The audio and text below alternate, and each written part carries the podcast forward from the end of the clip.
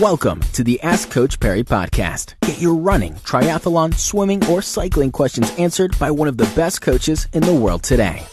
We've had another question submitted through our website. It comes from Dale Sekonyane, Lindsay. And uh, Dale is a, a, bit of a racing snake. He wants to know, is it possible for him to run a 230 marathon by December this year? He's currently running, uh, marathon time is 304 Soweto. He ran a 303 in Acacia. His 10K time is 37. He's got a half marathon of 122.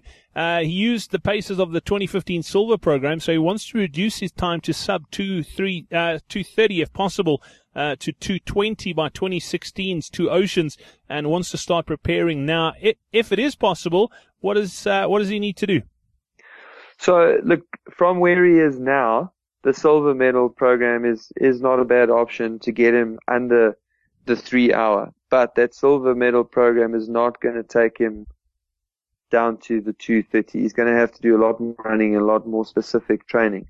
There are quite a few things he needs to do to make 230 even a, a plausible reality. So his, his, uh, 37 minute 10k could be quicker just based on his 21k 82 minutes. So, uh, and certainly if he wants to get down to a 230 marathon, he needs to get that, he needs to get that, that 10k time well under 35 minutes, probably into the 33 minutes. Um, uh, actually, probably into the 32 minutes. But for a start, he needs to, aim for just getting under 35 minutes, and then we can see where we go from there.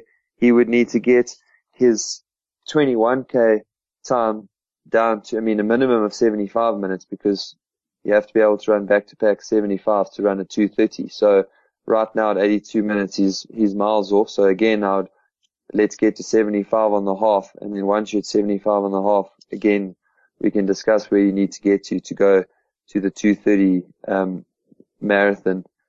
It's fast. It's going to take a lot of work. It takes a hell of a lot of running.